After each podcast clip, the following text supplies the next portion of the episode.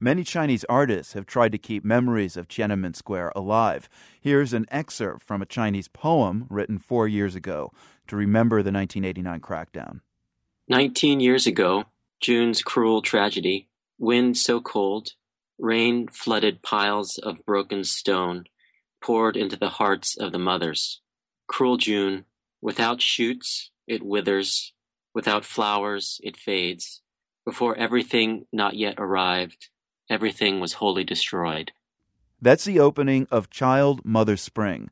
It was written by Liu Xiaobo.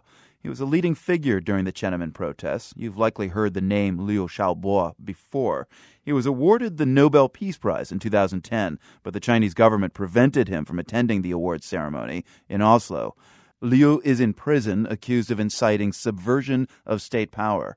The man who just read the poem is author Jeffrey Yang. He translated Liu's poems. Jeffrey, the book is called June 4th Elegies. It's a series of poems that Liu wrote over 20 years after the Tiananmen uprising. How much of that time has Liu spent in prison? Have the authorities allowed him to even write in prison? Yeah, this book collects 20 years of these elegies he's been writing every year around the spring in commemoration of June 4th. And um, he's been in and out of prison over that time.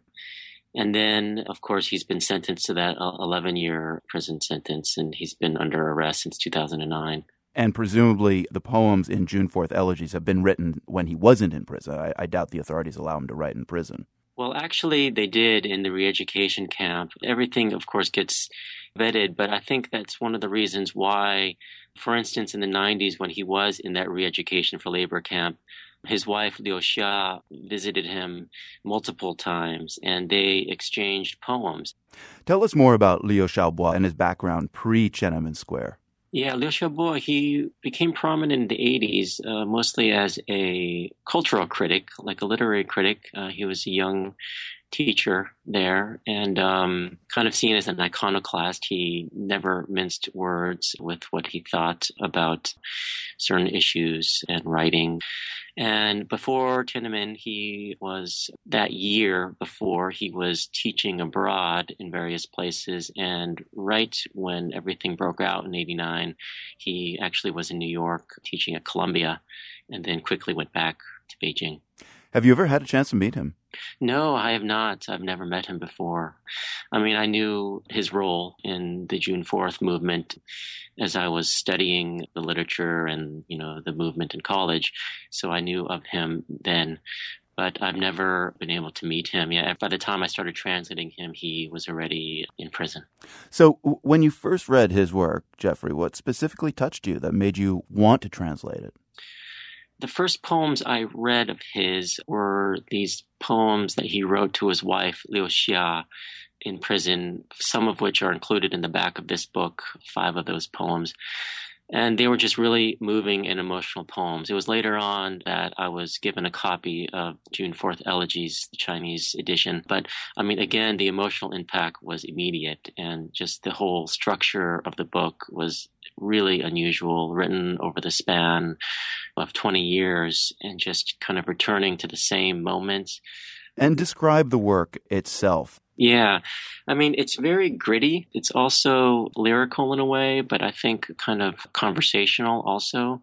It moves between a really bleak darkness to a very hopeful vein. I think the imagery is tragic, but it's also filled with this emotional core for those survivors of Tiananmen, but also for those who are seeking reparations, who lost loved ones then. I mean, it's trying to remember and say we can't forget this moment in history that's been erased from the national consciousness there. Jeffrey Yang, could you give us a, another stanza, please, of Child Mother Spring by Liu Xiaobo? Sure.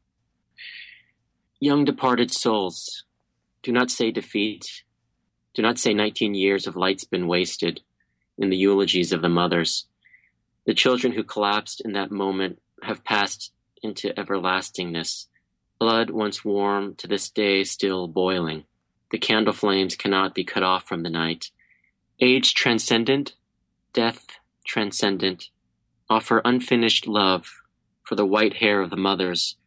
Young departed souls believe in the mothers, for maternal love is fire. which, even if extinguished, can use its ashes to keep the promise.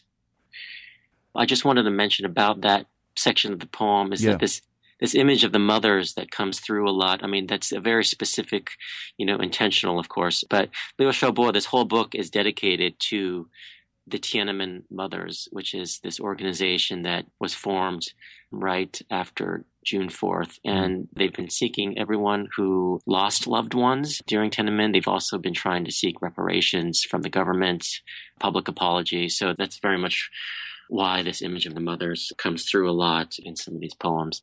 Jeffrey Yang, you're an American of Chinese descent. What do you remember of the Tiananmen Square protest? Was it a big deal in your household? Um, no, not at all. I mean, I was in high school in Southern California, a freshman, and I didn't know anything about Tiananmen. And whether or not my parents were aware, I'm sure they were, it was never discussed at the time. Both of my parents were immigrants from the mainland to Taiwan. But for me, I mean, I have family and friends in China, and as it being my heritage, there is that connection and that feeling, you know, it's an honor to be able to translate something like this.